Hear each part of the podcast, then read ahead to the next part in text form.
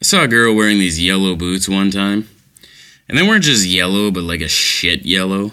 Kind of a mix between like expired mustard and hangover vomit. So I hit the gas and I ran her over. she was actually more shocked than hurt, believe it or not.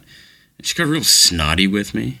So obviously she wasn't aware that, you know, if I see someone wearing boots that are like painfully ugly, I need to take action. What the hell are you doing? I assumed a reasonable conversation was not a possibility here, so. You know, she was already speeding down Root Avenue, so I figured I'd take the same route, and I said, I'm sorry, I'm in a hurry, and I thought you were a traffic light. I didn't want to get a red. Fortunately, she didn't see the humor in that. Neither did the responding officer. People are uptight.